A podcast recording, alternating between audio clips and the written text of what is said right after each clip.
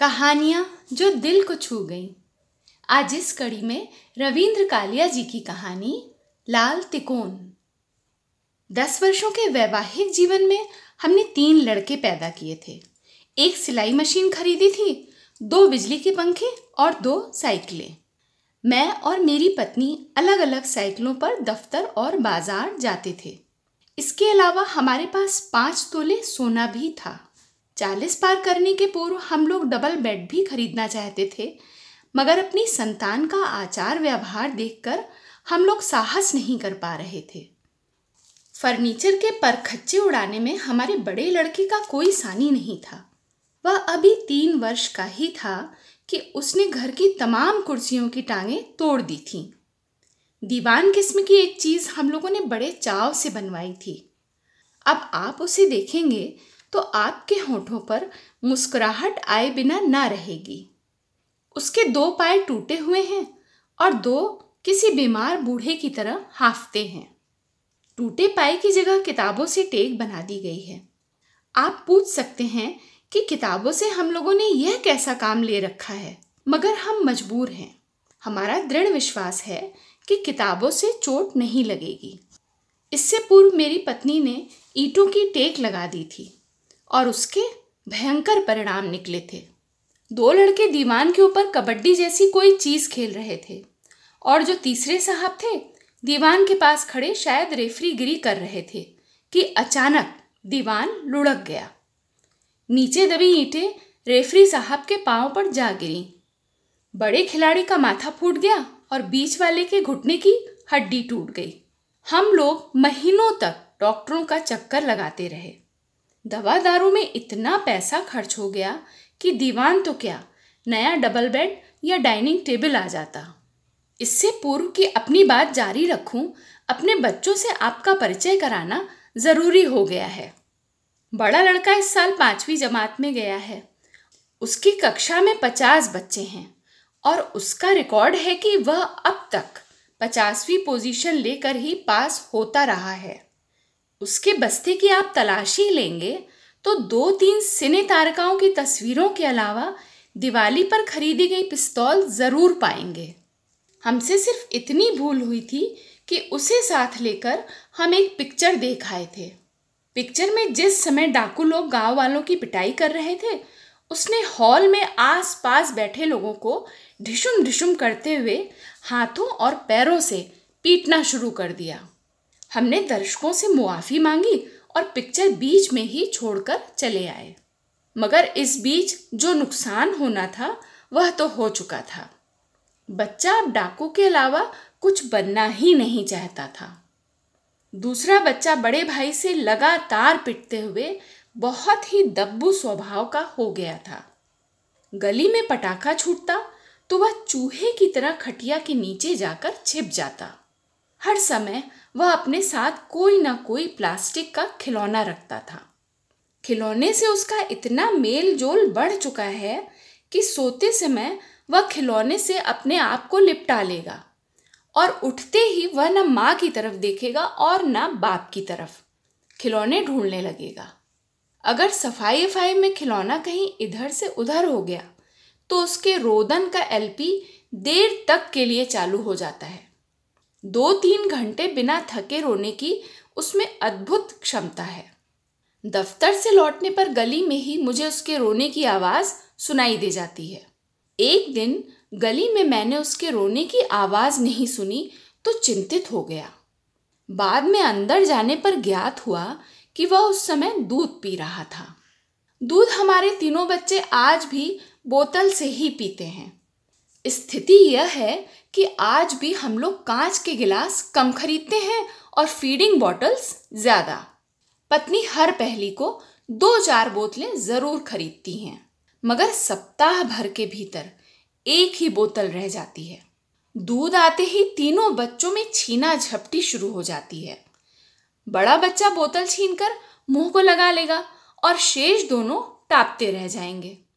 ऐसे में बच्चों को चुप कराने के लिए मैंने कुछ तुकबंदियाँ तैयार कर रखी हैं।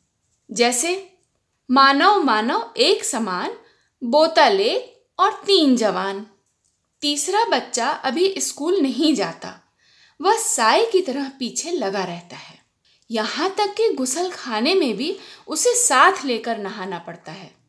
हमारे बच्चों की स्थिति का अनुमान आप इस बात से लगा सकते हैं कि नौकरानी भी अपने बच्चों को साथ लेकर नहीं आती कि उसके बच्चे इस घर से गालियाँ सीख जाते हैं। मैं नीचे बैठक में बैठा कुछ काम कर रहा था कि अचानक घर में कोहराम समझ गया। जाड़े के दिन थे और बच्चों ने आइसक्रीम खाने की फरमाइश कर दी थी और अम्मा के मना करते ही घर में आंदोलन छेड़ दिया। थोड़ी देर बाद तीनों बच्चों की माता ने तीनों बच्चे मेरे सामने कुछ इस तरह से पटक दिए, जैसे स्टेशन पर कुली सामान उतारता है। अटैची, बिस्तर और हैंडबैग। संभालो अपनी संतान, कैसे बदतमीज बच्चे पैदा करके धड़ दिए हैं मेरी जान को। अगर मैं गलती पर नहीं हूँ तो ये बच्चे आप ही ने पैदा किए हैं, मैंने कहा। मैं बांझ होती तो अच्छा होता, वह बोली।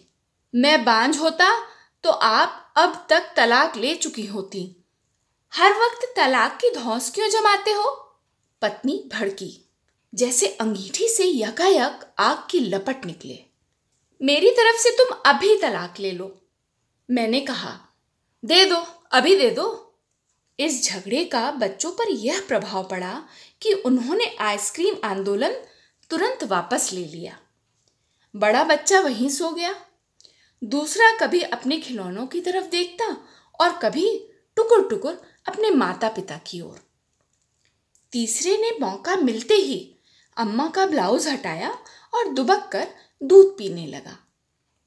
घर का वातावरण यकायक शांत हो गया। बच्चे सो जाते हैं तब भी तो कैसा कैसा लगता है। पत्नी ने थोड़ी देर बाद कहा, मुझे भी लग रहा था दिन भर बच्चे बेमतलब डांट खाते हैं। जबकि हम उनसे इतना जुड़े थे कि बच्चों को अगर छींक भी आ जाती तो हमें निमोनिया का भय लगने लगता। पत्नी को अपने पर ग्लानी होने लगी। मुझे यूँ शांत देखकर उसने मुझे चुनौती देते हुए कहा, घर में वनस्पति भी खत्म है और बच्चों का दूध तो कल से ही खत्म है। तुम चाहते हो तुम्हारे ये सांप मुझे चूस लें। दूध अगर खत्म है तो तुम धमकी क्यों दे रही हो? तुमसे मेरी हर चीज़ से नफरत हो गई है। मेरी आवाज़ से, मेरी शक्ल से, मेरी जान से और मेरी हर सांस से। सांस से मुझे नफरत नहीं है। तुम सुबह शाम दंत मंजन करती रहोगी तो तुमसे यह शिकायत कभी ना होगी। मेरा बस चले तो मैं मंजन करना अभी छोड़ दूँ। कभी ऐसा मत करना, प्लीज़। पत्नी के चेहरे पर मुस्कुराहट आ गई। मुझे लगा, आज उसके शरीर में कहीं दर्द नहीं है। महीने में दस पंद्रह दिन मेरी पत्नी की कमर में दर्द रहता है और दस एक दिन वह मान की स्थिति में रहती है। दूसरे, बच्चे भी तब तक नहीं सोते जब तक उन्हें इत्मीनान न हो जाए कि माता पिता सो चुके हैं। जिद में आकर मैं रात देर तक जागता रहा। और जब मुझे पूर्ण विश्वास हो गया कि बच्चे इस समय गहरी नींद में हैं, मैंने पत्नी से बहुत धीमे से पूछा, मुझे विश्वास है कि आज तुम्हारी कमर में दर्द नहीं है? इससे पूर्व कि पत्नी उत्तर देती, सबसे छोटा बच्चा उठकर बैठ गया और बोला, मम्मा कमल दर्द नहीं है। पत्नी ने बच्चे को अपने पास सरका लिया और उसे चुंबनों से भर दिया। पत्नी संतुष्ट हो गई तो मैंने बच्चे को अपने ऊपर लेटा लिया और चुंबनों की बारिश कर दी। चुंबन की आवाज़ से दूसरे बच्चों को बेहद एलर्जी है। वे भी उठकर बैठ गए। रात के बारह बजे थे। बड़े ने अफरा तफरी में बिजली के सभी बटन ऑन कर दिए। यानी कि बिजली चलने लगी, पंखा घूमने लगा और रेडियो से घर घर जैसी आवाज़ आने लगी। सोनू बेटे, आपने यह क्या किया? इस जाड़े में पंखा क्यों चला दिया? आपको कल स्कूल नहीं जाना है? तो आप लोग सो क्यों नहीं रहे हो? बेटे ने पूछा। स्कूल हमें जाना है या आपको? मैंने कहा। इतने में बीच वाला उठा और अपनी आँख मलते हुए दरवाजे की ओर बढ़ने लगा। अचानक वह दरवाजे के पीछे छिप गया और बोला, रेडी यानी कि उस दस बाई दस के कमरे में रात के साढ़े बारह बजे खेल शुरू हो गया था। देख रहे हो अपनी औलाद को? देख रहा हूँ। रोकते क्यों नहीं? बच्चे पूरे मूड में आ चुके थे। उनको रोक पाना अब संभव नहीं था। मैंने पत्नी से कहा, चलो, हम भी खेलें। पत्नी ने करवट बदल ली और बोली अब सुबह तुम ही इन्हें स्कूल भेजना। पत्नी बिस्तर पर औंधी लेट गई। मैं भी बगल में औंधा लेट गया। हम लोगों को शांत पाकर बच्चे भी पवेलियन में लौट आए। हम लोगों की तरह तीनों औंधे लेट गए। अब मुझे भी नींद आ रही थी। जब मैं आश्वस्त हो गया कि बच्चा लोग गहरी नींद में पहुँच चुके हैं तो मैं चुपके से उठा और कमरे की बत्ती बंद कर दी। बत्ती बंद होते ही तीनों बच्चे, रावण, कुंभकर्ण और मेघनाथ की तरह तन कर खड़े हो गए। बत्ती क्यों बंद कर दी? बड़ा बोला। अंधेरे में हमको नींद नहीं आती। यह बीच वाले की आवाज़ थी। बत्ती बंद करना ना, छुटकू भी बोला। मैं हताश सा स्विच बोर्ड के पास खड़ा रहा। इतने में सबसे छोटा एक खिलौने का धड़ न जाने कहाँ से उठा लाया और बोला, पापा इचको फ़ोन कला दो। फ़ोन कलना ना, मैंने उसे समझाया। निन्नी कलना। बच्चे ने मेरी बात पर कोई ध्यान नहीं दिया और फ़ोन का खिलौना उठाकर पसर गया। उसने रिसीवर कान पर लगाकर हेलो हेलो हेलो की रट लगा दी। मैंने पूछा, किससे बात कर रहे हो? फ़ोन से वह बोला, उसने फ़ोन फेंक दिया और मेरी नाक पर उंगली रख दी। यह मेरी नाक है, वह बोला। यह तुम्हारे बाप की नाक है, मैंने कहा। यह हमारे पापा हैं, यह हमारी नाक है। उसने तर्कपूर्ण ढंग से मुझे समझाने की कोशिश की। वह मेरी नाक से खेल रहा था और मैं जम्हाइयाँ ले रहा था। पापा, मुँह खोलना ना।